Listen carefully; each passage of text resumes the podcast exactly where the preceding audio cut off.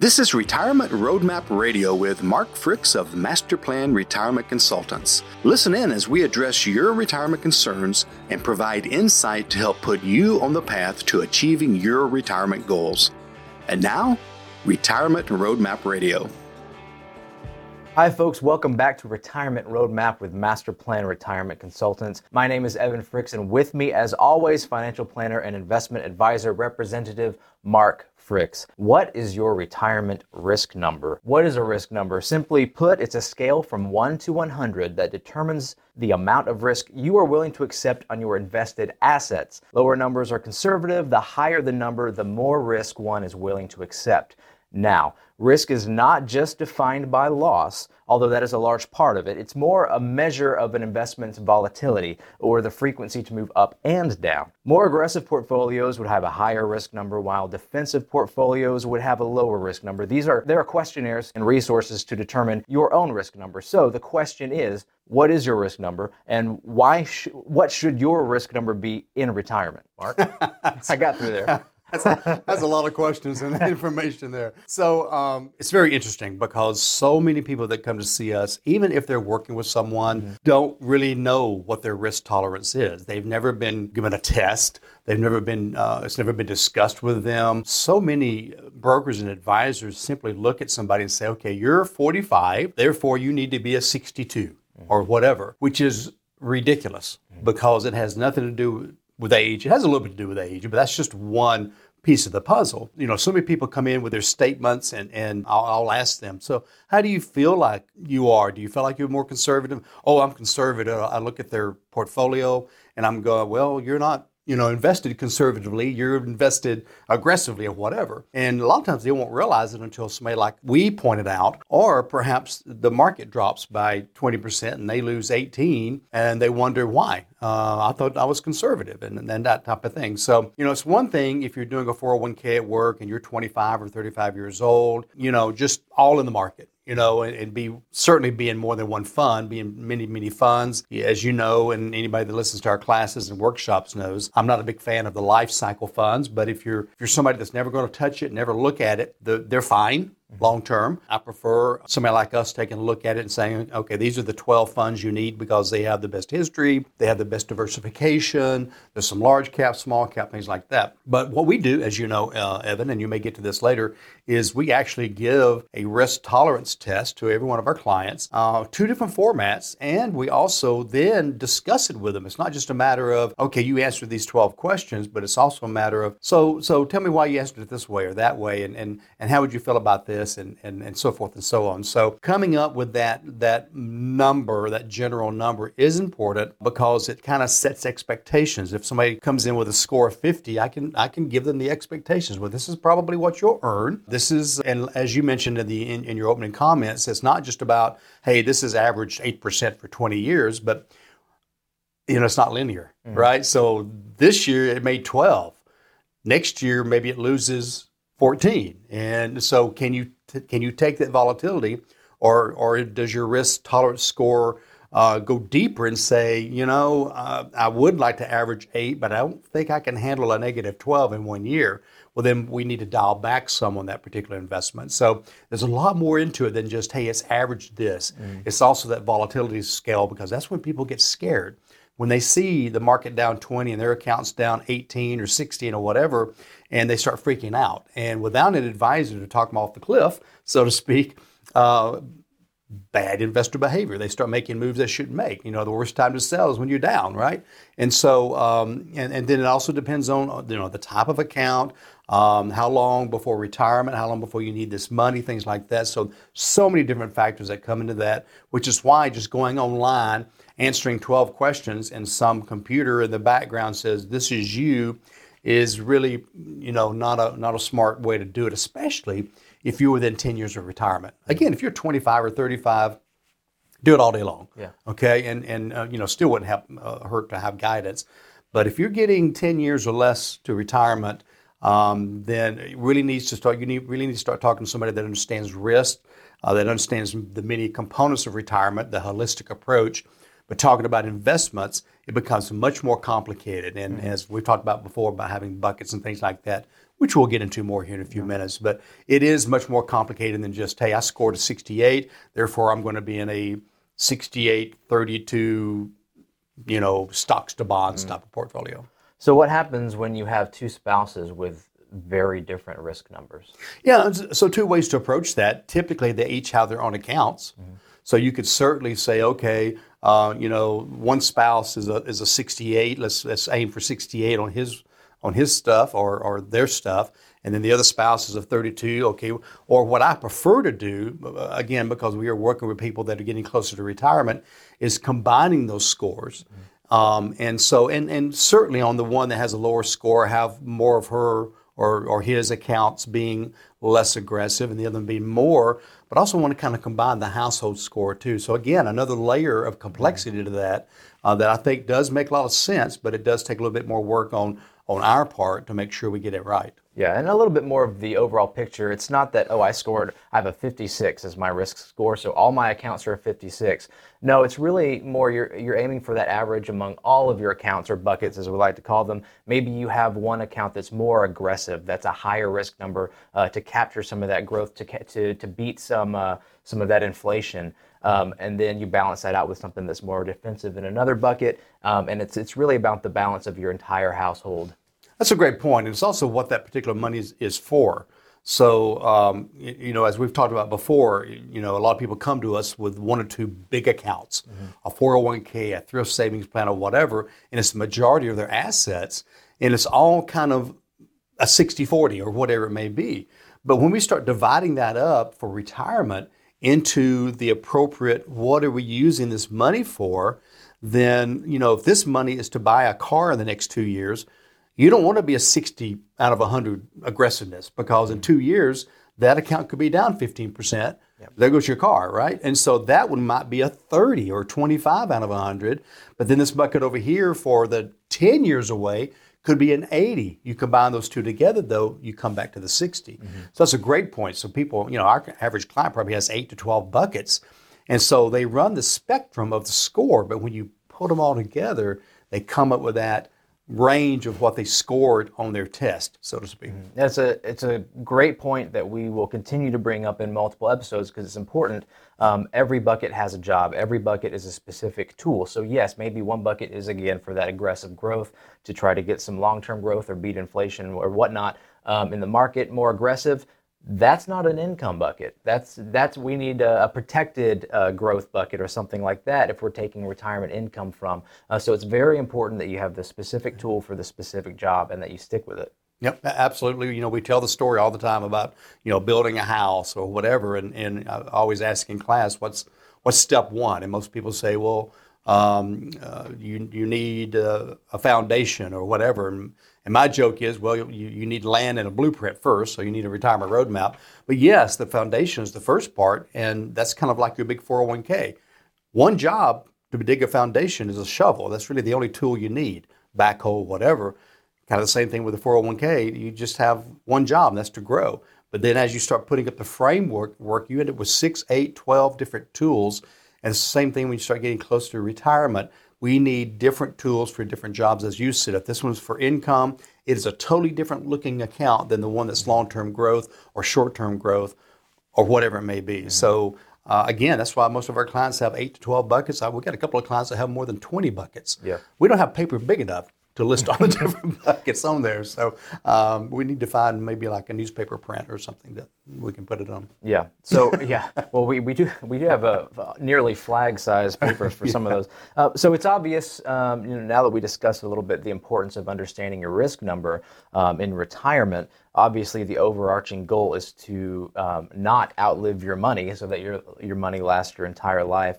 We mentioned briefly um, why we don't take income from the stock market. Can you give us a brief recap? We've we've discussed it a little bit in previous episodes. Can we can we jump into that for a moment? So so this is probably a term that very few of our listeners have heard because most advisors and brokers and financial salespeople don't know about it or mention it, and it's called the sequence, uh, uh the risk of sequence of returns. And all that means is is very simple: is the risk comes if you're taking money out of an account to live on uh, what's the return at that current moment? So if your account is, if you're taking income from a stock market account and it's down 20%, you're eating into your principal much quicker. And so let's say you retired in 2007 and you're taking income from the market. Well, what happened uh, in 2008 through 2010?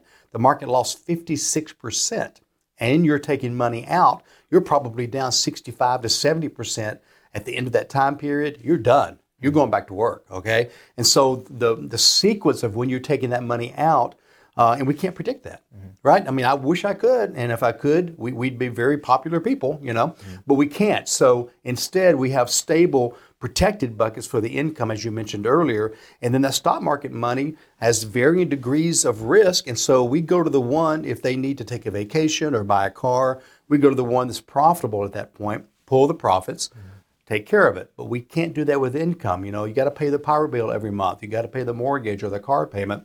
That's got to be steady. That's got to be um, not subject to that sequence of returns risk. Okay, I want to take a quick moment, folks, and um, Remind you of our website, masterplanretire.com. Uh, go there. You can schedule your complimentary consultation with Mark. That's an opportunity for you to discuss your own retirement. We can run some reports for you, give you a 10,000 foot view of your own retirement. So, masterplanretire.com. Check that out. Number 770 980 9262. I would also like to mention something special uh, for this week. We have an upcoming workshop in Marietta, Georgia. Um, that'll be January 25th and 27th. You can also register on our events page on our website, masterplanretire.com. We will be discussing tax planning in retirement. Um, how to beat the IRS, right? unless you're with the IRS. We're, we're very, on your side. Very eye opening. It yeah. really is. People leave that class, they're like, you know, I did not realize the power of taxes and minimizing taxes. Yeah. And so it's really good. I hope to see you there. Um, uh, you, you attend, you get a complimentary copy of my book uh, that goes through the whole sequence and culture and, and uh, kind of the way we put all these plans together uh, through a storytelling method. Uh, but yes, certainly visit masterplanretire.com up at the top, the events tab, and you can actually register from right there. So we'd love to see you there. Taxes and retirement. Check it out, folks. Uh, so jumping back in, um, we just talked about income from the stock market, how that's a really bad idea. Mm-hmm. Um, so why participate in the market at all with the volatility, especially with the other tools that can provide protected growth? Well, see, uh, so the, the, the, the buckets or accounts that can provide protected growth for income um, don't make the same amount of uh, return. So maybe if the market has averaged, you know, six to eight percent, uh, these accounts may average 4 to 7%. So you're not getting the growth, so it's not necessarily keeping up with inflation. It may be breaking even with inflation. Um, but as we know, Social Security doesn't keep up with inflation. A lot of pensions don't keep up with inflation. And so you need something that does keep up with it, as you mentioned. So if we're averaging uh, 6 to 8% in a market account, and we actually average better than that based on the methods we use, then, and inflation is averaging 3 to 4 we're getting double or more than inflation. So that's our inflation protection mm-hmm. bucket. So we got to stay there. Yeah. Uh, we got some of our money's got to stay there for sure. Yeah. Well, um, some of those tools that we use, some of those methods uh, are actively managed accounts. Can you describe what those are? Yeah, so very, very cool concept. This has been around now for about 25, 30 years, but a lot of firms have not moved a lot to it because it kind of goes away from their standard of how they make money, which is commissions. And so what we've done is we've taken uh, money managers that uh, have basically built programs with over 100 years of the stock market history in them. And so, due to the, uh, the power and, and storage capacity of the modern computer, in seconds, these are able to run the algorithms of investments and they can say, you know, before this drops a certain amount, let's get out of it, as opposed to um, this has already dropped, let's get out of it. And so, based on research, and this is solid research, these actively managed accounts using computer driven trades have averaged 3 to 4, uh, 3 to 4% better return with uh, less risk than the S&P. And so, um, and there's no commissions, uh, no trading costs, so it's basically just fee based. Mm-hmm. And so, as the account grows, uh, you're happy, but we also, if we're getting 1% to manage it, then uh, 1% of 100,000 is better than 1% of 75,000. So we're happy too. We're all in the same boat. We all have the same goals. And so they have proven, and that's all we use now is actively managed accounts and portfolios. Uh, we have um, a few hundred portfolios to choose from, uh, probably 40 or 50 money managers. We know which one does what based on what your needs are. And so, um, you know, um, as opposed to somebody in an ivory tower, um, you know, over some big, you know, name brand.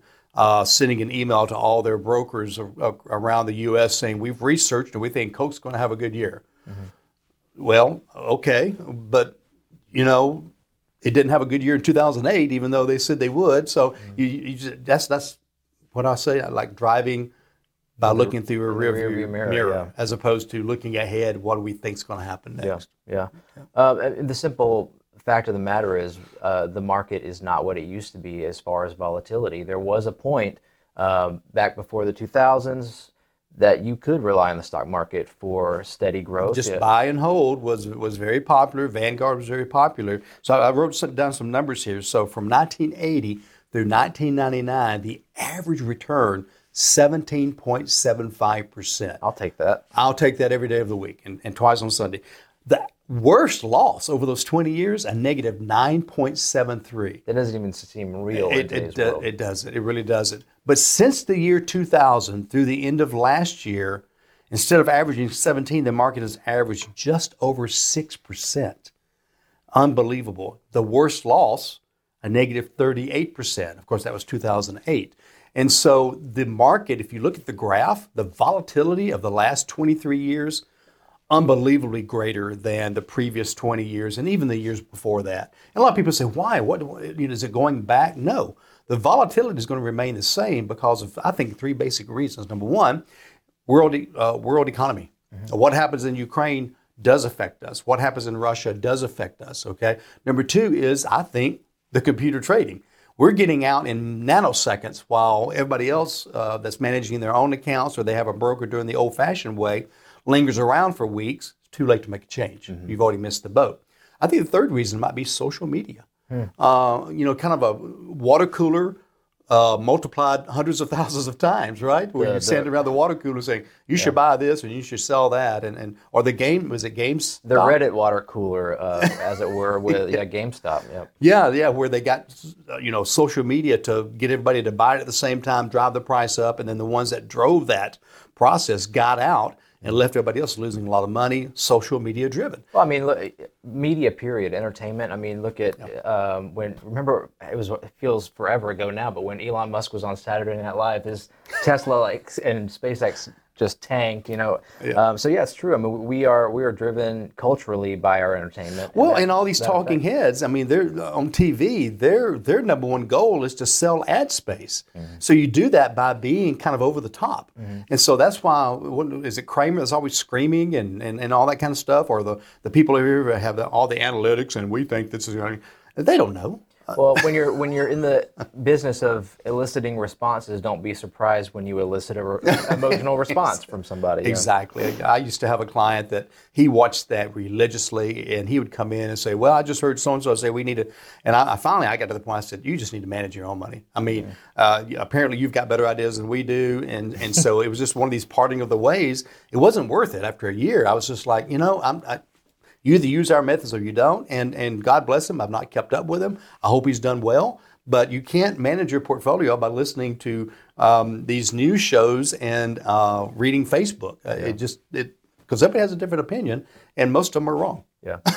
well, you know, everything being um, so algorithm driven by an algorithm with the tradings and everything else, uh, which is why we use algorithms for our trading, and that's happening in nanoseconds. There's a really interesting um, story that you've spoke, maybe not on the episode, but um, on the trade floor.